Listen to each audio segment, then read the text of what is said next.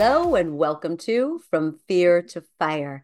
Secrets to overcome fear, embrace your gifts, and achieve success. This is the place where real people share real challenges and where you can find a common bond and uncommon wisdom through their journeys to help you move from fear to fire. I am your host, Heather Hansen O'Neill, and today's quote is Connection is why we're here. It is what gives purpose and meaning to our lives. That's by Brene Brown. And Dr. Sherry Shannon Vanstone does a wonderful job of making some very valuable connections. She is a purpose driven, successful serial tech entrepreneur known for building high performing teams. She's a strategic risk taker who led startups to successful exits in Silicon Valley and the Toronto Waterloo Tech Corridor with two IPOs and two acquisitions. Sherry earned an MSc in mathematics and worked as a mathematician with the US government. Her current mm-hmm. venture, Profound Impact, is a data analytics firm that leverages AI to provide the perfect match of funding opportunities with academic and corporate researchers. She's fascinating. You're going to love her. Let's bring her on. Hello, Dr. Sherry Shannon Vanstone. How are you today? Great. And it's great to be with you today, Heather. Thank you. Are you okay if I call you Sherry? Please. Okay, outstanding. Sherry, I'm super excited to ask you some questions. But before I dive into what I want to know, I'd love to give our listeners just a little bit more information on how you got to where you are. I did a brief bio, but what do you think is important for them to know? That the journey is not uh, linear that where I'm at today was a, it's taken many years to get here.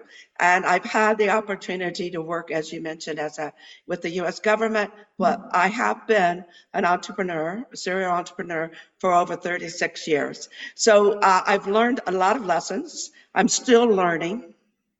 And I love the, the title of this podcast because recently I was asked by somebody uh, about my successes. And I mentioned to them, everything that I have done has been harder than I thought it was going to be.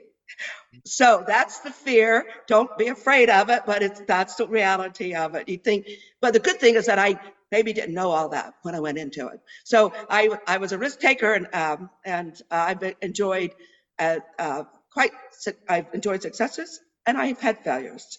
And uh, as I said, I'm continuously learning. You know, I absolutely love that quality. And I find that that is the common thread between all of the most successful people that I know is that they don't stop and say, oh, hey, I'm successful, I know it all. They start to get even more and more curious as they continue their journey, right? I find that the more I know, the less I realize I know. Yeah. so it's, it's a fun part of it, right? And I have to jump into the risk taker thing for a moment because I'm an adventurer. I'm definitely a risk taker. And what I do is is I help people find the the qualities that an adventurer takes, that a business person takes, that that um, that translate. And that I think is one of the biggest one, a strategic risk taker. So do you think that that quality of you as an individual has really helped you in business and why? It definitely has. Um, where it came from, early days, I I was able to put myself out there, and I'm an introvert. Not, and people are surprised by that. So for me to put myself out there takes a lot of energy for me. And I, I love that. I'm a very optimistic person too, so that helped. But uh, when I was with the US government, I had the best job that I could ever have in the, in, in the office that I was in. And I was told by my boss's boss when I was traveling with him one on one trip, and he said to me, Sherry, you know you're going to have to move on to move up. Your boss is not going anywhere. He's going to stay in this position until he retires. And I thought about that later and I said, you know what? If I'm going to move on, I'm going to move on. And mm-hmm. so I, I and I said, I'm going to put my own, my future into my own hands. I'm going to take on my own destiny. And I decided to go from a very solid job with the US government to be an entrepreneur and go to Silicon Valley and work with a startup. And I it wasn't it wasn't easy, but it was just like I'm going to put I, I, I believe in myself. I'm going to put all of this on me and I'm going to put myself out there. And and by that, I they so the company I went, went, to work with, they said, "What do you want to do for us, Sherry? We know your technical background. We know you're a mathematician, and this was an information security company, so they knew all of my uh, credentials, and I had and I, and I knew the company over a couple of years. So I said, you know what? I want to head Asia Pacific. Now I was a technical person, not a business person. Not exactly. Not, you know, I've done some business management and roles, but yeah, I, and they, and they said yes. And I also said Asia, uh, Latin America because I have a degree in Spanish, spent a year in Costa Rica, but I ended up just concentrating on Asia Pacific after a year. But I just put myself out there and it was a, an extremely, uh, now I look back and I go, ooh, that was really that really, really took a lot. And at the time, I thought, I, I love it. I'm going to do it. And I set up distribution channels all the way from Japan to New Zealand, working with 13 different cultures. But I can tell you, it was one step forward and two steps back along the journey. I finally got a team together in Asia Pacific, and we were very successful there. But it was because I put myself out there. And also a second thing was that when I when I uh, started about a, six months into the job, I told my boss, the CEO, I said, you know, we really, we're going to have to change our relationship with our individuals in, in Japan. And when I did that, the Japanese company went, they went right to the CEO. And the CEO backed me up. I mean, it was great. If he hadn't, I wouldn't have been successful. He says, if you want to deal with us, you have to deal with Sherry. And so he set me up for success. And uh, it was, yes, it was a great opportunity for me as a young woman. I didn't know that it, I shouldn't go off to Asia Pacific by myself, but I did. And the company believed in me. You know, there's so many amazing points here, Sherry. And I think that that the your leader believing in you is so key. You were very lucky there.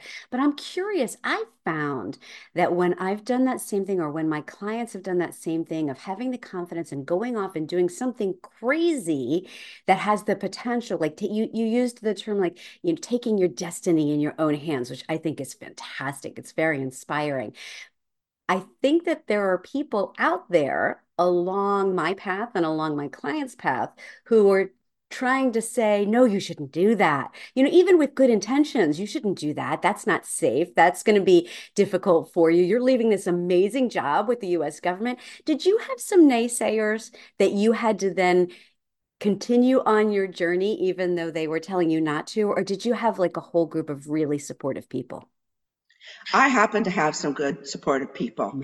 Maybe, maybe there were there were some people that uh, that's it's a whole another story. Individuals w- within the U.S. government that thought I was doing the wrong thing, but the company that I went with uh, saw my energy, saw that I was dedicated, I was 100% into this job, and they were willing for me to to do it. If I failed, they never talked. We never talked about failure. We never defined it. We never said, "No, you know, you know, if that doesn't work." As I said, I had failures. I, I, I, did something and it didn't work. And then I went back to the drawing board. And I did it again and again.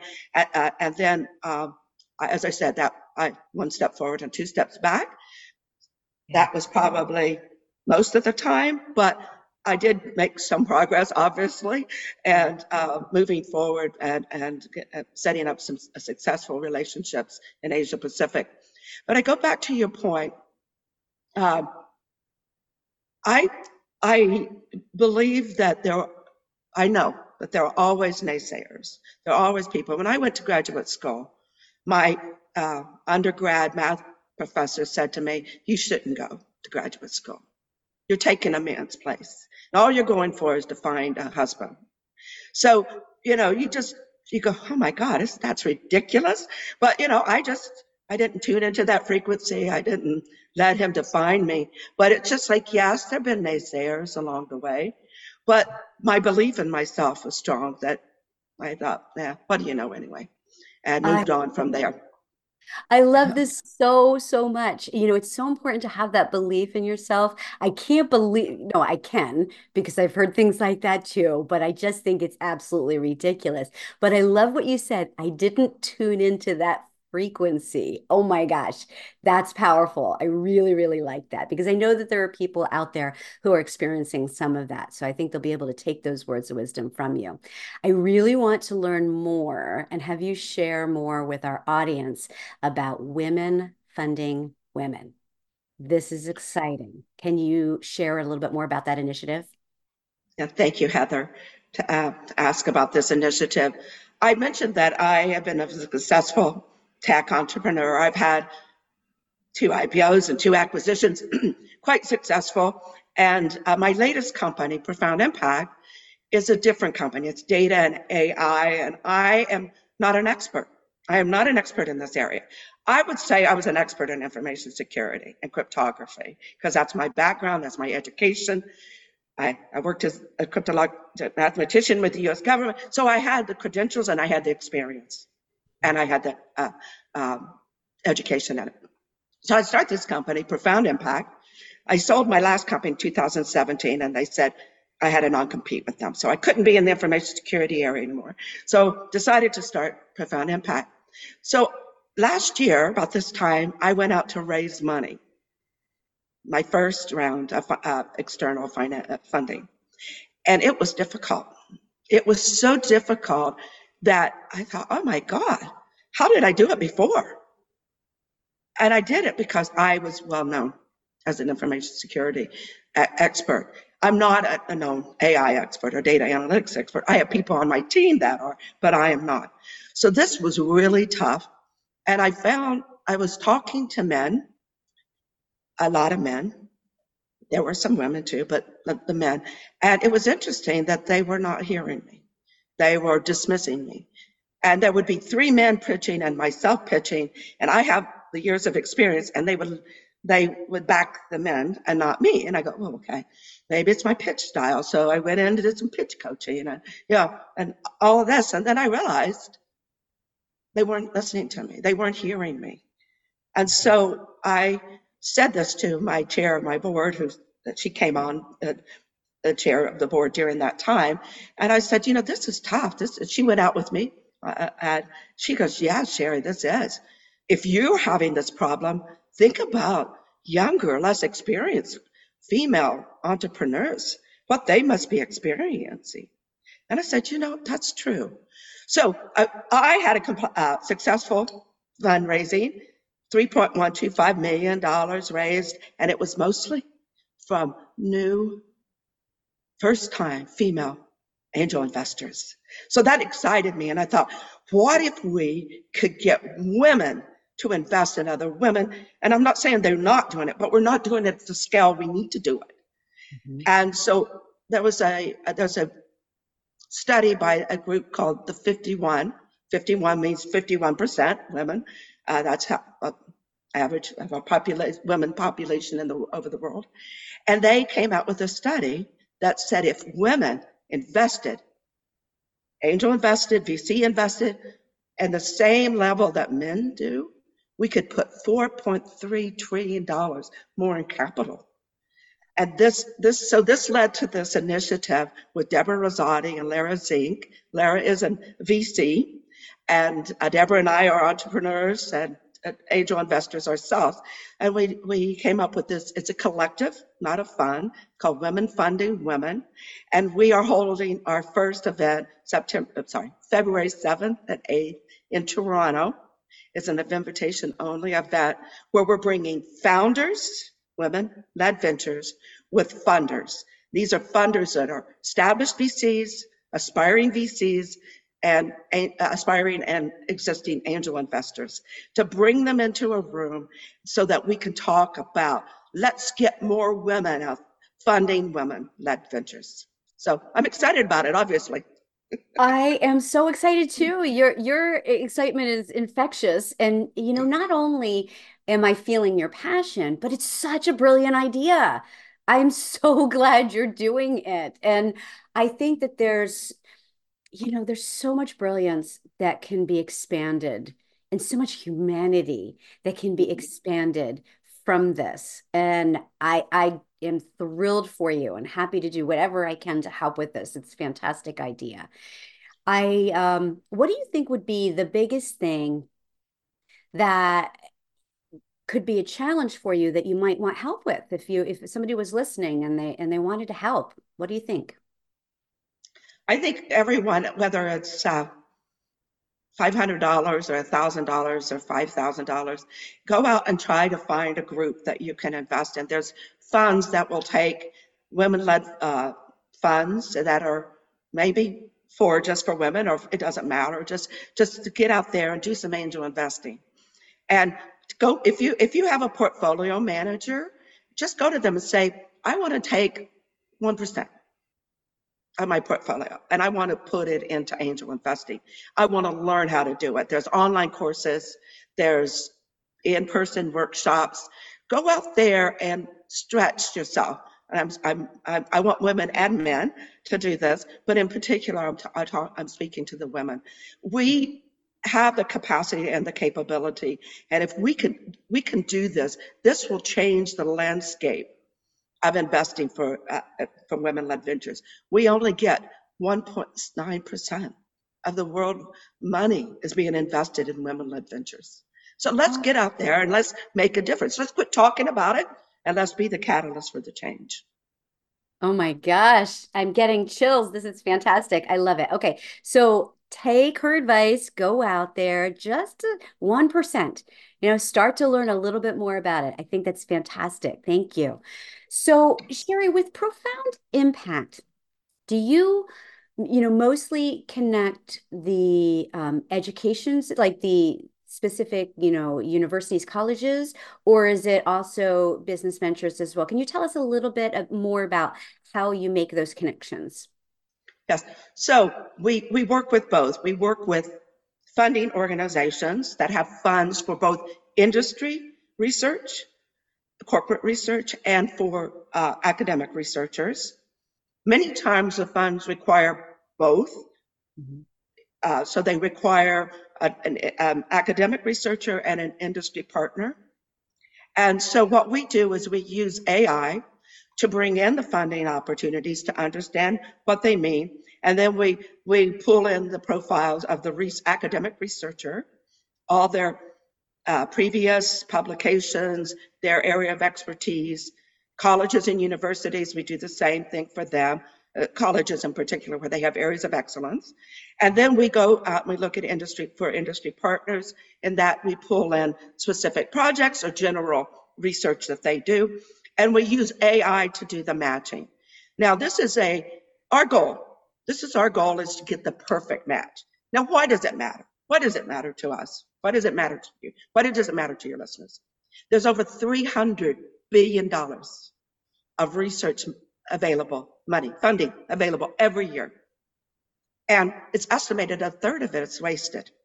Meaning waste, meaning the administrative overhead costs that eats into the research and maybe a researcher gets a project and doesn't finish it. That's wasted. I, am not saying research could be, there could be, I have this uh, hypothesis and this theory, and I'm proven wrong. That's fine, because now we've learned something from it. But I'm talking about the waste within the system. If we can use technology and get use human beings for the higher worth projects and work, Let's do it.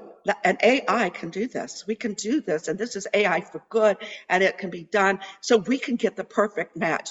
Why? Because we as a society need those research dollars being used for research because we've got a lot of problems to solve. Mm-hmm.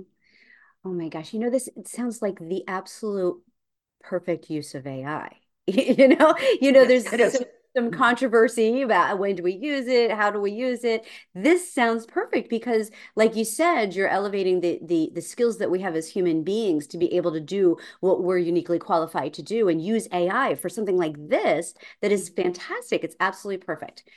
Okay that's exciting. Um Do you have a particular, I don't know, favorite or one of your favorite impact stories that you could share with our listeners so they could get a feel? Sometimes when we tell the story, it really drives yes. home how it works.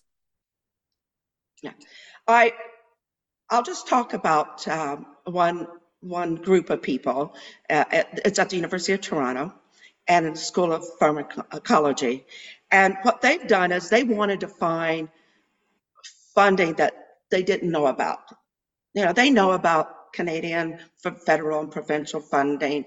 They are, you know, they're they've been around. So that's and there's individuals within that uh, faculty that this is their job. They're called research administrators or uh, research service officers, whatever. Their job is to help their researchers find funding. So what we were able to do was we were able to provide funding for, for, for them for, from different sources that they didn't know about. And so what does that mean? Well, you know, there's a lot of research in, in, the, in the pharmaceutical area, and we do need that. We've seen what happened with COVID and how these pharmaceutical companies work together. And we were able to get the COVID vaccine out faster. So that's really what we're trying to do. We're trying to get that perfect match so that we can get effective research quicker and more effectively. And right now, it's, it's estimated that it takes 17 years for research at the academic level to be commercialized. And we've got to shorten that time. And this is what we're doing with the University of Toronto, the, the Faculty of Pharmaceutical Pharmacology. Anyway, uh, we have been able to find them partners and funding opportunities that they didn't have before, and hopefully to advance their research in a very positive way and shorten that time to uh, effective use of this research. I, that's so important. I had no idea that it was 17 years uh, that because we have an idea about how to solve a problem that's current right here and now. And if it takes that long, I think it's very important, like you're saying, to shorten that learning curve. And so kudos to you for being involved in that. Um, you know, with the name of the show being From Fear to Fire, I usually like to ask my guests if they have overcome a, a fear or a challenge and what the lesson was that they learned, and if there's something that they could share from that to help our listeners. Have you had anything like that? Yes, I have. I think we all do. I I think you know, I was talking about women investing in other women and taking a little bit of risk. I think it's not it's not uh, saying there's no risk. There always always is risk. I recognize the risk, and say, okay, this is a risk I can I can manage. Try to manage the risk or be risk aware, risk aware. And I think that's something that in what I was talking to you about jumping around, uh, not you know, jumping around, moving from the U.S. government to to uh, the entrepreneurs uh, area was a big jump for me. And then in, in um, almost 30 years ago, I came to Canada. And I left Silicon Valley for the reason that I wanted to be more impactful with my, my team. I was in a very toxic environment. I could stand up to, to the people because I have the confidence in myself, but I wanted my whole team to be to not have to endure this type of treatment. So when I came to Canada, it was like, okay, what am I going to do now? I interviewed with several companies. I ended up in near Toronto with the company that we later went on and did great things in security for the BlackBerry and all the cell phones and all of that. But in that, every, as I said, every step I've taken, I've always had fear. I've sat down and I said, okay, if I do this, what's the worst thing could happen? You know what? The worst thing I came up with one time, and I said it to to my my husband at the time when I was going to California. I said, you know, the worst thing that can happen is I will be flipping hamburgers at Wendy's, and guess what? I'll be the best at that, and then I'll move up and I'll manage the Wendy's, and who knows what I can do. So every time I've taken steps, and I mentioned it earlier in, the, in, in the, our conversation, is that I said, everything that I've done has also been harder than I thought it was going to be. Mm-hmm. But I looked at and go, what is the worst? I, I, I tried to be risk aware or fear aware to say, you know, of course you're afraid. Everyone's afraid. When I walk into a room of 2,000 people and I'm getting up to talk. Last year I, I presented at Collision. My knees were knocking. I was I was uh, so nervous. And you could think, oh my God, yes, of course. I, I kind of hope I don't do that again because it's a little embarrassing uh, when your knees are knocking. Uh, but I think we all have fear. We have to recognize it and realize that this is not uncommon. We're human beings. That we're not robots, and we we really do care how well we do and, and that fear and, and how if we're going to be successful. So yes, almost yeah. every day. I'm afraid. I but I step forward anyway. you do it anyway, right? But the awareness, what what could happen, you know, you're looking at at the risks and and then deciding, okay, I'm willing. I'm going to give it a shot. Good for you. Yeah. I think that's excellent advice. You know, it's time I could I could spend another hour talking to you, Sherry, but um I think that our listeners might want to get some more information about how to find you, how to learn more about women funding women. Can you share with them? Yes. So I'm on LinkedIn. Mm-hmm. Reach out to me. Women Funding Women. It's also on LinkedIn. Look, look them up. You can also reach out to me directly at sshannon at profoundimpact.com. And I would love to uh, hear from any of your listeners. That would be awesome for me. Thank Wonderful. You. And listeners, don't worry. I will put the links that Sherry just mentioned into the show notes for you to make it nice and easy. It's time. It's time for our parting words of wisdom. You've already given us a lot, but one more. What do you have on your heart that you want to make sure to leave with our listeners? Don't be afraid to ask for help. Hmm. I, I that's one of the things that I have to keep reminding myself. You know, we're independent women. We're you know, we may have had some success, we've had some failures, but most, I have to push myself to do that. Sometimes I want to do it all. And I have to remind myself, ask for help because you get further. You can go, you can maybe go faster alone, but you can go further with others. Mm, oh, that's wonderful. And I got to tell you, um, that might be advice that I personally need from time to time. So thank you very much for that one.